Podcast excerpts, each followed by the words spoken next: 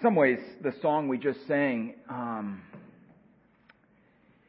is somewhat of a dangerous song at times. Asking the Spirit to move, be careful. Be careful what you wish for, because you just might get it. And that's not a bad thing. I think sometimes um, it's maybe easy for us, and by the way, I'm a Midwestern of German descent, and um, being of German descent, I'm not very emotional um, in that way. I'm not very expressive in that way. Maybe I'm. Maybe you think I am, and if if so, then maybe I'm a wayward German. Um, but kind of raising my hands on the inside kind of thing.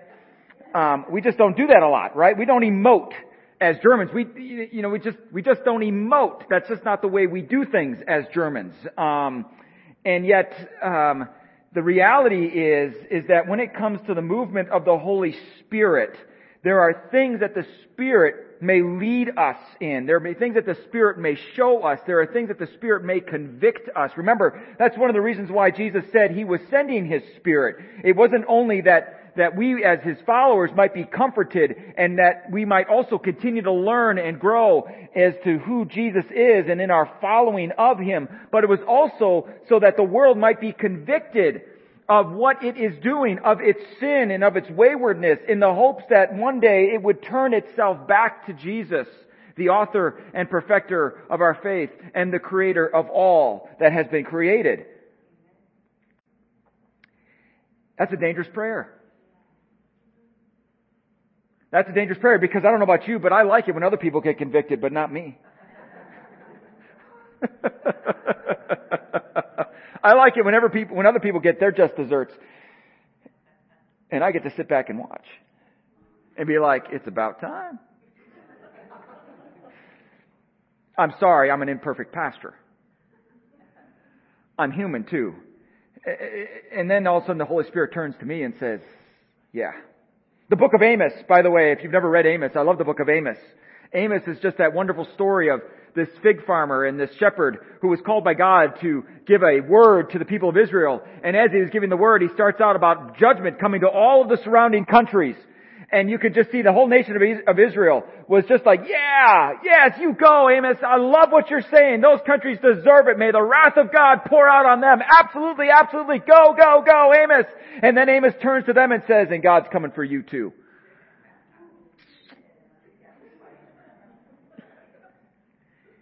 That's a dangerous thing. Spirit of the living God. Spirit of the living God. Amen? Let me just say this. When we come to the scriptures as we are coming to this morning, we do not come to it in an ordinary way. This is not just some ordinary book. Yes, it is words on a paper, but more than that, the reason why it has life-giving power is because of the Spirit. 2 Timothy 3.16, for all of God's word is what? God breathed. Right? I mean, this is no ordinary book we have in our hand. And so I pray today that as we come to the scriptures and as we conclude this series today in Philemon, um, that we do so in a way that is, that we understand that we are not just coming to a book and to a passage with words on a page, but rather that these words would speak life to us, that the Spirit of the living God would move and have His way with us right now, and that what might be shared, and I pray it is not me sharing it, but I pray always that it is God speaking through me, and that's not always the case, I'll be honest. I do get sometimes a little carried away and that sometimes I want it to be my words and my opinions and my views that come through on this. And by the way, I have a bully pulpit by which I can make sure that happens, which is why you never mess with a pastor. Randall, thank you for finally wearing the shirt today. it's an inside joke. We got these nice polos. He didn't bring his to conference. He finally wears it today. It's like bringing a present after the birthday's over. It's nice, but you're late. I'm having fun today. Lord have mercy. Um, but I pray that as we come to these closing passages in Philemon, that what I will share with you is the Spirit leading. That the words that I share are not my words, but His. And the thoughts that I might share would not be my thoughts, but His thoughts. That, that is a prayer I pray every single time I come to a message that please, Holy Spirit, guide me, lead me, uh, give me insight into your word. But more than that, what I pray for also is insight into God's heart and also into yours. We all are living life, and we all are living and challenges and joys and everything else. And I pray that the Spirit would speak whatever passage we come to to where you might be today. Now we have been going through this series and we've been calling this a new beginning with God because we know that in many ways, although this is a new beginning between a relationship that had been fractured, that now it is also in many ways a template for how we can have a new beginning, not only with one another when we may have had a falling out, when, whenever we may have had a fractured relationship, but even more so when we can have a new beginning with God Himself because we need to realize this, brothers and sisters, if we have forgotten it. Let me share it with you once again. Every single one of us are born into this world with a fractured relationship with God Himself. Every single one of us. There is not a single person on this planet, aside from Jesus himself, who has not been born with already a relationship in their life that has been fractured. They just don't know it yet. And that relationship is with Jesus Christ himself. And so this, this letter that Paul writes is absolutely essential. And we have been going through this series looking at specific keys to a new beginning and understanding some things as to these keys. For instance, we started out realizing that no relationship is perfect. Every relationship we have in our life is not perfect. And by the way, I have to confess, and maybe you will as well, that oftentimes I place expectations on other people in relationship that I have with, whether it is with my wife, whether it is with my children, whether it is with other pastors, other ministry leaders, other friends, whatever it is, that maybe they could never ever meet. I place expectations on them. Needs that I hope that they will fulfill, that by the way, they may never be able to, they were never designed to, and it is never gonna happen. And right there, there is friction because of that. There is tension that is possible in a relationship, right? Because of that. No relationship is perfect. There are ups and downs, there is conflict, there is heartache, there is friction, and yes, even falling out. No relationship is perfect. We understand that now. However, new beginnings are possible. New beginnings are possible. Relationships can be healed. Relationships can be restored. Relationships can be reconciled. It can happen. Jesus Christ makes that possible. And third, as a follower of Jesus, remember this, you and I are called to a ministry of reconciliation. We looked at that. 2 Corinthians chapter 5 verses 17 through 18. Wonderful passage. I've shared this before and share, share this again. Is that my life's goal and my hope is, is that I can help bring about reconciliation wherever and whenever possible. That is something that I believe as followers of Jesus we are all called to. Paul calls that a ministry of reconciliation. Here's another thing we look at. Your attitude, my attitude, can make or break a new beginning. All new beginnings, another aspect of this, are a choice. We can never force reconciliation.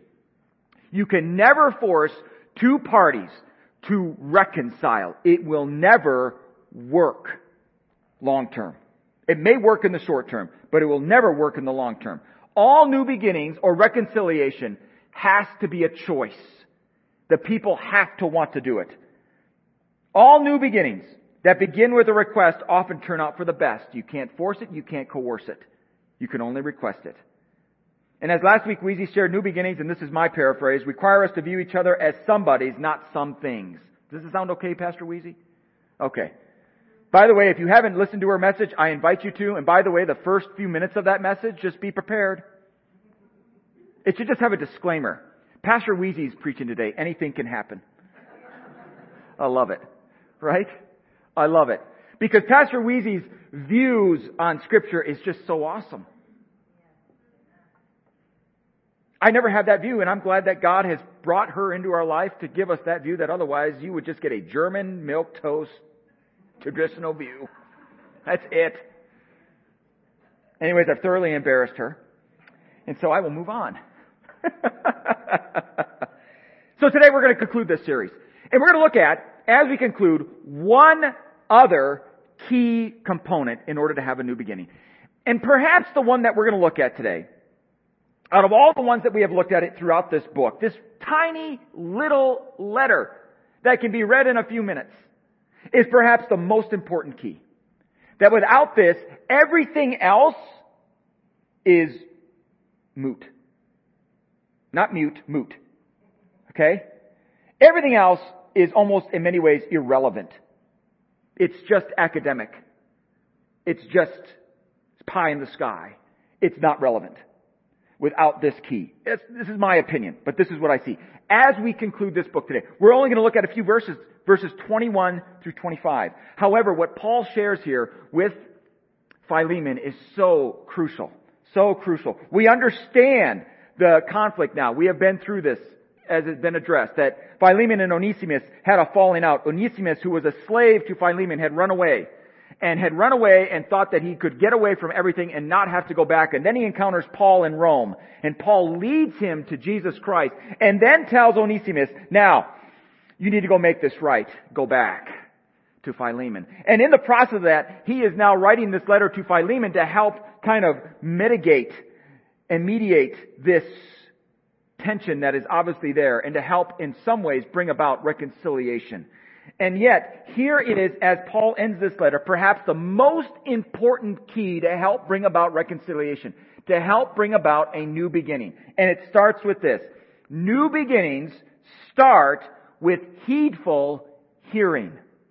We have another word for that. I'll get, I'll get to that word in just a minute here. Let me say that again. New beginnings start with heedful hearing. Now, if you have a Bible with you, let's go to Philemon, just one verse, verse 21. This is what Paul writes, and I'm just going to back it up one verse, verse 20. Okay? It's not there on the screen, so I'm just going to back it up and set it up here. Paul writes the following, Yes, brother, that is to Philemon, let me benefit from you in the Lord. Refresh my heart in Christ. In other words, Paul is just sharing with Philemon, oh, Please, Philemon, I, I, I beg you, I request of you, refresh me. Um, let me benefit from you. Let me, you know, let, let me benefit from what I know you are going to do. And then he says this in verse 21. Having confidence, this is why Paul writes verse 20, is because of verse 21. Having confidence in your obedience, I write to you since I know that you will do even more than what I say. That word obedience there We've heard that word before. How many of us, by the way, like obedience? Really? Um, in case you haven't heard yet, we have a puppy for sale. No. uh, what do you take a dog to?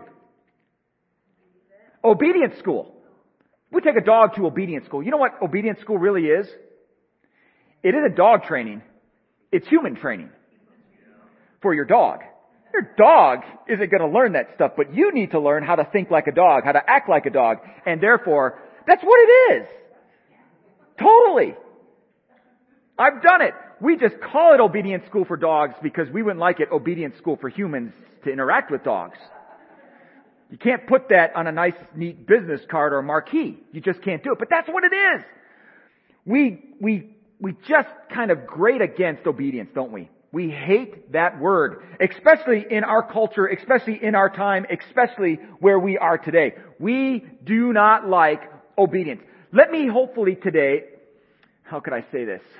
Um, I'm going to say this incorrectly intentionally. Let me assuage or assuage, as I like to say it, your possible concerns about this word obedience. Because here in the Greek, the word obedience is really all about hearing. In fact, that's what the Greek word refers to. It's but it's not just any kind of hearing. It's intentional hearing. It's really taking into consideration and being careful with what you're hearing. It is being heedful in your hearing. Really intentionally and taking that time to hear. That is what this word obedience in the Greek means, which is why I've shared with you this idea of heedful hearing. It is that intentional hearing. It is not passive hearing. It is actually in the moment when someone is talking to you, for instance, your spouse, and you are doing something, whether watching TV or listening to music, it is actually turning off the TV and stopping the music, taking out your headphones, and actually sitting there in front of your spouse to actually listen to what they are saying.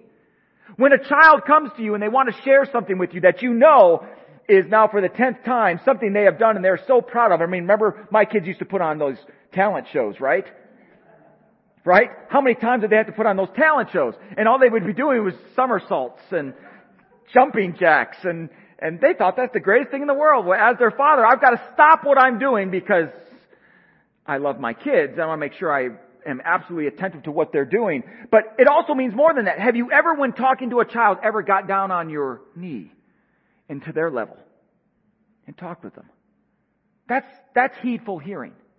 That's actually getting down and being so intentional as to put yourself in a place where you can actually hear what they are saying. I love the scriptures because, you know, that's what Jesus does for us. Remember this pose. The scriptures, the Psalms talks about the fact that he stoops down to hear our prayers. He actually puts himself in a position of that heedful hearing to listen to us. Whatever he was doing, and by the way, he's a pretty busy guy. I saw Bruce Almighty. I know what he's doing. He, he stops everything and he stoops down to listen to us. Think of that imagery the next time you're in prayer. God of the universe, the God who has certainly more things and more important things that he could be doing that we may think. But no, no, no, no. When we pray, he stops, he gets down, he stoops down, and he actually wants to listen to what we're saying to him. Never forget that imagery, brothers and sisters. That's the God whom we worship. That's the God whom we serve, who is heedful hearing. I love this. Listen to what Romans chapter 10 verses 14 through 17 talks about this heedful hearing. Paul writes, How then are they to call on in, on him in whom they have not believed? How are they to believe in him whom they have not heard? And how are they to hear without a preacher? Amen. But how are they to preach unless they are sent? Just as it is written, how beautiful are the feet of those who bring good news of good things. However, they did not all heed the good news. For Isaiah says, Lord, who has believed our report? So faith comes from hearing, and hearing by the word of Christ. Amen. If you want to put hearing there, that's obedience. Obedience, hearing, that's the same thing. That is what Paul is talking about here. That I know, Philemon, please take in what I'm saying. Just don't passively read this letter and throw it to the side. I hope that you will digest what I'm saying. I hope that you will hear me. That is obedience. That is heedful hearing. And if we want to have this new beginning, we've got to be willing, brothers and sisters, to actually listen to not only God, but also to one another. Now, I don't know about you, but we live in a culture today in which that's really hard to do, isn't it? Really hard to do. It's really hard for us to truly listen to each other. And there's good reasons why. I've got a little thing I want to demonstrate here this morning. I've got here a pitcher of water in a glass. Imagine this glass represents your life, my life, our life. And imagine that the fact that the reason why we have things that we fill our life with, we have our job that we fill our life with. And we have our family uh, responsibilities that we fill our life with. And we have projects that we want to get done that we fill our life with. Oh, and by the way, we have other things we fill our life with that makes it hard for us to listen. We have our own political views and religious views that all of a sudden we have. And not only that, we have our own ideas of how the world should be run, and so we fill that up as well. We have our own political leanings, and we fill that up as well. And before you know it, we are just to the brim, and we have no room left for anything else in our life. Do you know people like this? They just can't hear anything anymore. They won't hear anything anymore. The only thing that they want to hear supports what they have already filled their lives with. That's all they have room for. Now, you want to know a key to help kind of bring down this water level and maybe, maybe create some capacity in another person's life? Or more importantly, in yours? Listen. Listen to them. Listen to them. Take someone out for lunch and let them share with you their story. Let them share with you their concerns, their fears, their joys. Let them share with you all that they are going through. And you might find that as you do, capacity begins to be built back in. And you begin to think, at that point, maybe you might be able to share some things and fill their cups because now they've had capacity because you've listened to them, have heard their stories, have heard all of what they are dealing with. And instead of responding with judgment, instead of responding with rebuke, instead of responding with anger, instead you just listen to them. Take it in. And in doing, you will help build capacity in their life to maybe you can fill maybe something more of Jesus in theirs. That's how you can have capacity in yours as well. If you are at the brim, man, you are just like, you can't hear anything else. It's just all noise. You have your certain perspectives and that's it. And you won't want to hear anything else. When's the last time someone listened to you? When's the last time you shared what you were truly going through? When's the last time you shared your joys, your concerns, the things that you were wrestling with? When was the last time you have been able to actually have some of your cup emptied? This past week at conference, and we had a speaker, and he was a really good speaker. And at the end of his one of his talks, he had written a book, and I, I was aware that he had put this in his book. And um, uh, for a second there, I thought we were way behind schedule, but I got plenty of time. I really misjudged myself. It's okay, everyone. Um, not that you were concerned. Maybe you are. Anyways, I got scared for a moment. It's okay now. Um, he was talking about at the end, and what he did is he wrote a book, a leadership book, using the travels of um, uh, Lewis and Clark and their expedition to the west after the United States had purchased uh, property, Louisiana purchased there, and all their travels and stuff that they had to go through, and that they had thought and believed that as soon as they got to a certain point that they would just be able to canoe all the way to the Pacific. But there was one huge obstacle standing in their way. It was called the Rocky Mountains. They hadn't counted on that. You can't canoe the Rockies. Right? You can't canoe the Rockies. You gotta figure out a way over it. And so they had, luckily, not only they had they done all of their work, but they had come across, luckily, a woman by the name of Sacagawea. And the speaker was sharing this and said, by the way, we have most likely been pronouncing her name incorrectly all these years. It's not Sacagawea. It's another form of that word. After that talk, and that she literally, in many ways, helped save, according to this guy, America in their expedition because they would have turned around or most likely would have not found this route. But she led them through all the way to the Pacific. Afterwards, a, a, a person came up to one of our staff members and said, that's critical race theory. Excuse me? Yeah, that's critical race theory. That has no part here. What he said was inappropriate. Now, that person's glass was, was just brimming. Couldn't hear anything else. Anything else had to fit somehow into this glass or it wasn't going to work. It wasn't going to be heard. Brothers and sisters, in case you haven't figured it out, we live in a culture in which people's glasses are absolutely filled to the brim. They will not hear anything else right now. And we're trying to tell them about Jesus. We're trying to say, hey, guess what? Would you please be logical? Okay? Wear a mask, get vaccinated. The election wasn't stolen.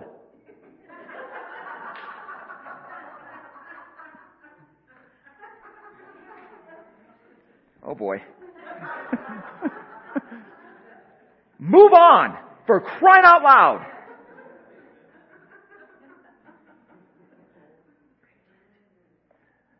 This is ridiculous. They won't hear that. They can't hear that. And let me just say this, what I also learned at this conference. People are not inherently evil. In these situations, they're operating out of their anxiety and fear of loss. There's a whole swath of people in this country who believe that the country they once knew and once had is now gone. That is something to be mourned.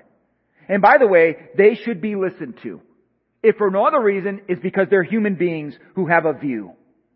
It does not help us to simply say to anybody that we might have a different view with, your view does not count. That is not the way to listen. In fact, it will do more damage than not. We ought to be listening to their hurts, to their pains, because they are real. They are real. They are struggling. They are mourning. They are anxious. They are scared. Because the country they once knew is no more. And by the way, chances are it will never be like that ever again. It's just reality. And you know we have as followers of Jesus Christ? We have this gospel that never changes. We serve a God who never changes. He's dynamic, but he never changes. No matter what happens, Jesus is the same yesterday, today, and will be the same tomorrow. We serve that God. It is not one day that we wake up that Jesus Christ, we don't ever have to worry that He is ever going to change the gospel. Ever. How do we know this? It's in print. He wrote it down. It's in print. It's here. It will never, ever, ever be changed. Ever. And we can share that gospel, that lost to, to, to people who are lost, who are anxious, who are fearful about the future. But the only way we can do that is if we are willing to listen to them intentionally, heedfully, willingly, and empathize with their loss. What happened on January 6th is inexcusable. However, a lot of that, I wouldn't be surprised if it was done out of fear, anxiety, anger over the loss of what they had hoped would be their country. Got it. Understand. Shouldn't have done that, but we can talk. And let's listen. How many of you have actually sat down with others that maybe have a different viewpoint with you and just intentionally listened to them? Didn't say anything back, just listened. Just listen to them. Hear them. Whenever I take someone out to lunch, and I, I want to just challenge you, I always have a challenge to myself when I take someone out to lunch or dinner or whatever else like that, and this is my challenge that I want to share with you. I always try to make sure that I finish my meal before they finish theirs. The reason why is because if I do, that means I've done less talking and more eating, which is not a bad deal. And they've done more talking and less eating, which is why they haven't finished theirs. In some cases, I've been there with people, they've had to get a to-go box. I want to have a challenge with you. The next time you take someone out to dinner, I encourage you to do that, or lunch or whatever else, have the meal challenge. See if you can finish your meal before the other person, because if you can, then you're doing more listening than you are talking, and that's a good thing heedful hearing. We need to do this.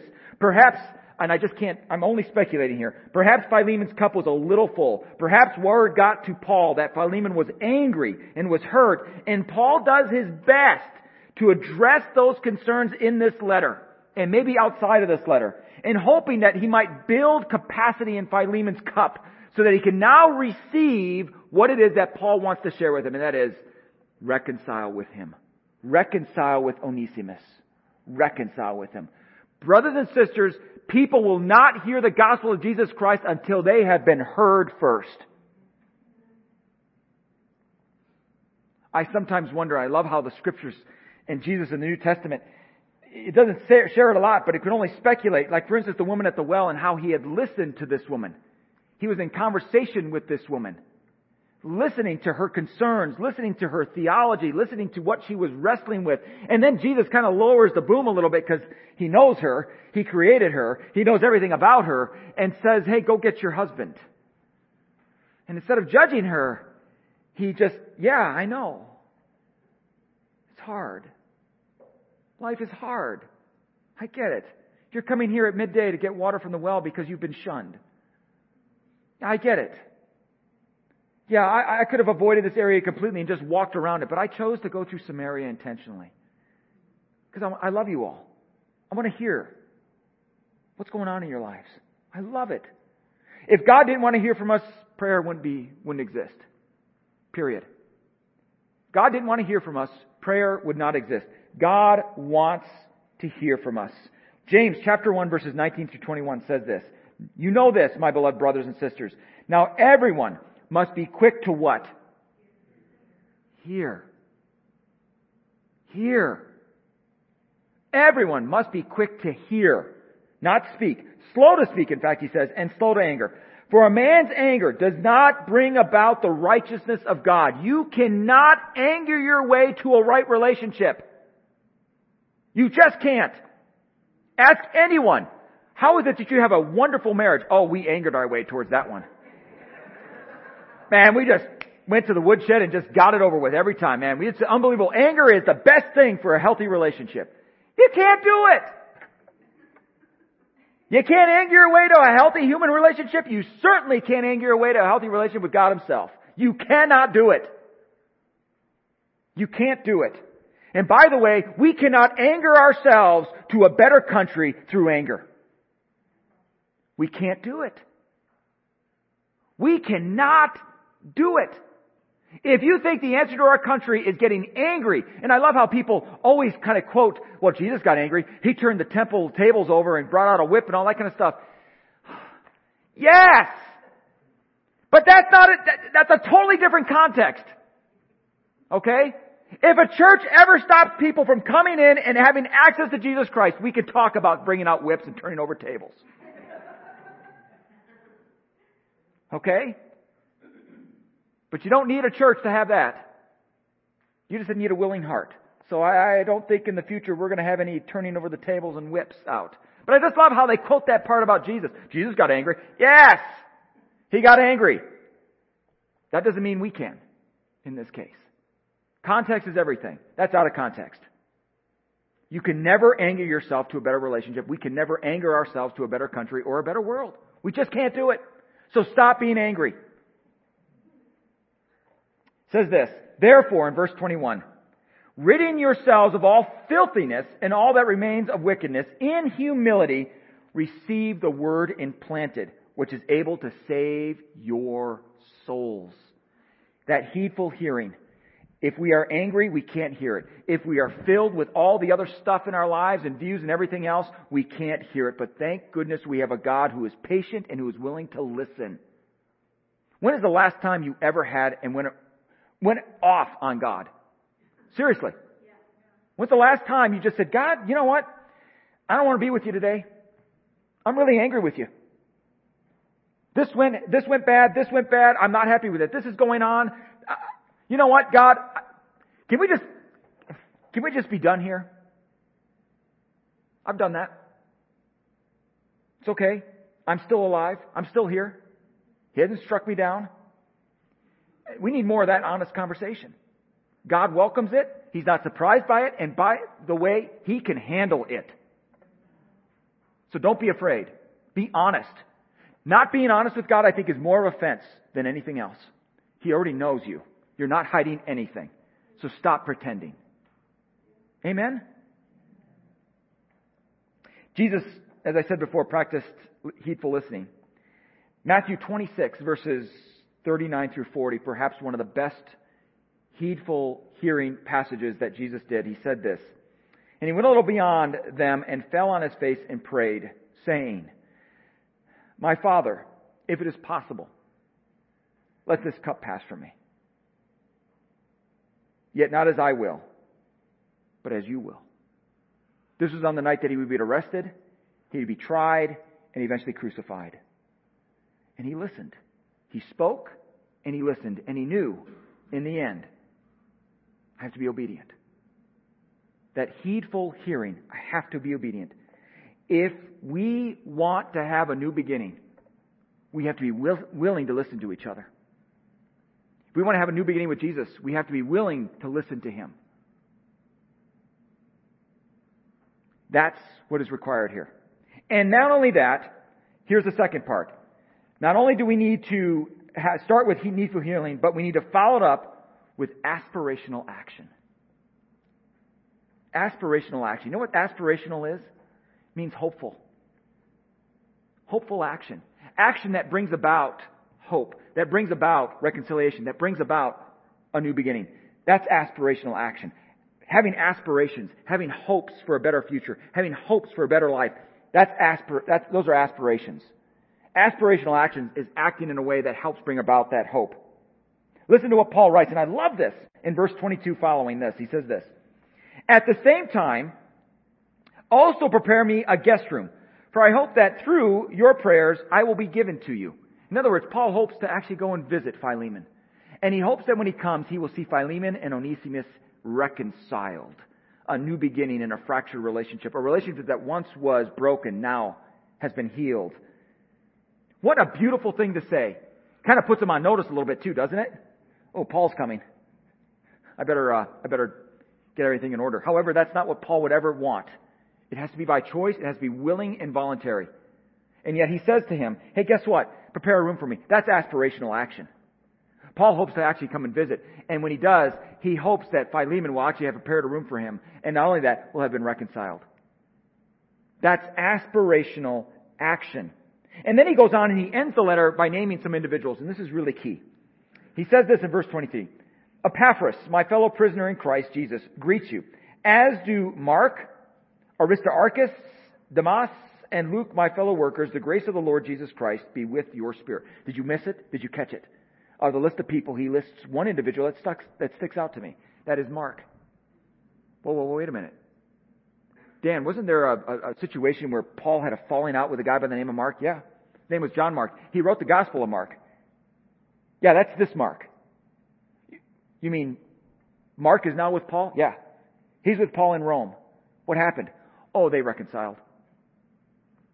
They reconciled. In other words, at the end of this letter, what we discover is that what Paul is asking Philemon to do is something that he himself has also done.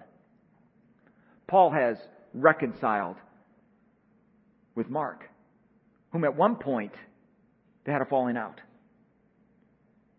I can't imagine that as part of that process, Paul had to do some heedful hearing. Oh yeah, as a minister of the gospel of Jesus Christ, as Jesus Christ has been reconciled to me, I should be reconciled to my brother. I can't imagine that as all these things that Paul has shared that he himself was thinking as he was writing this letter. Yeah, these are the things I went through with John Mark.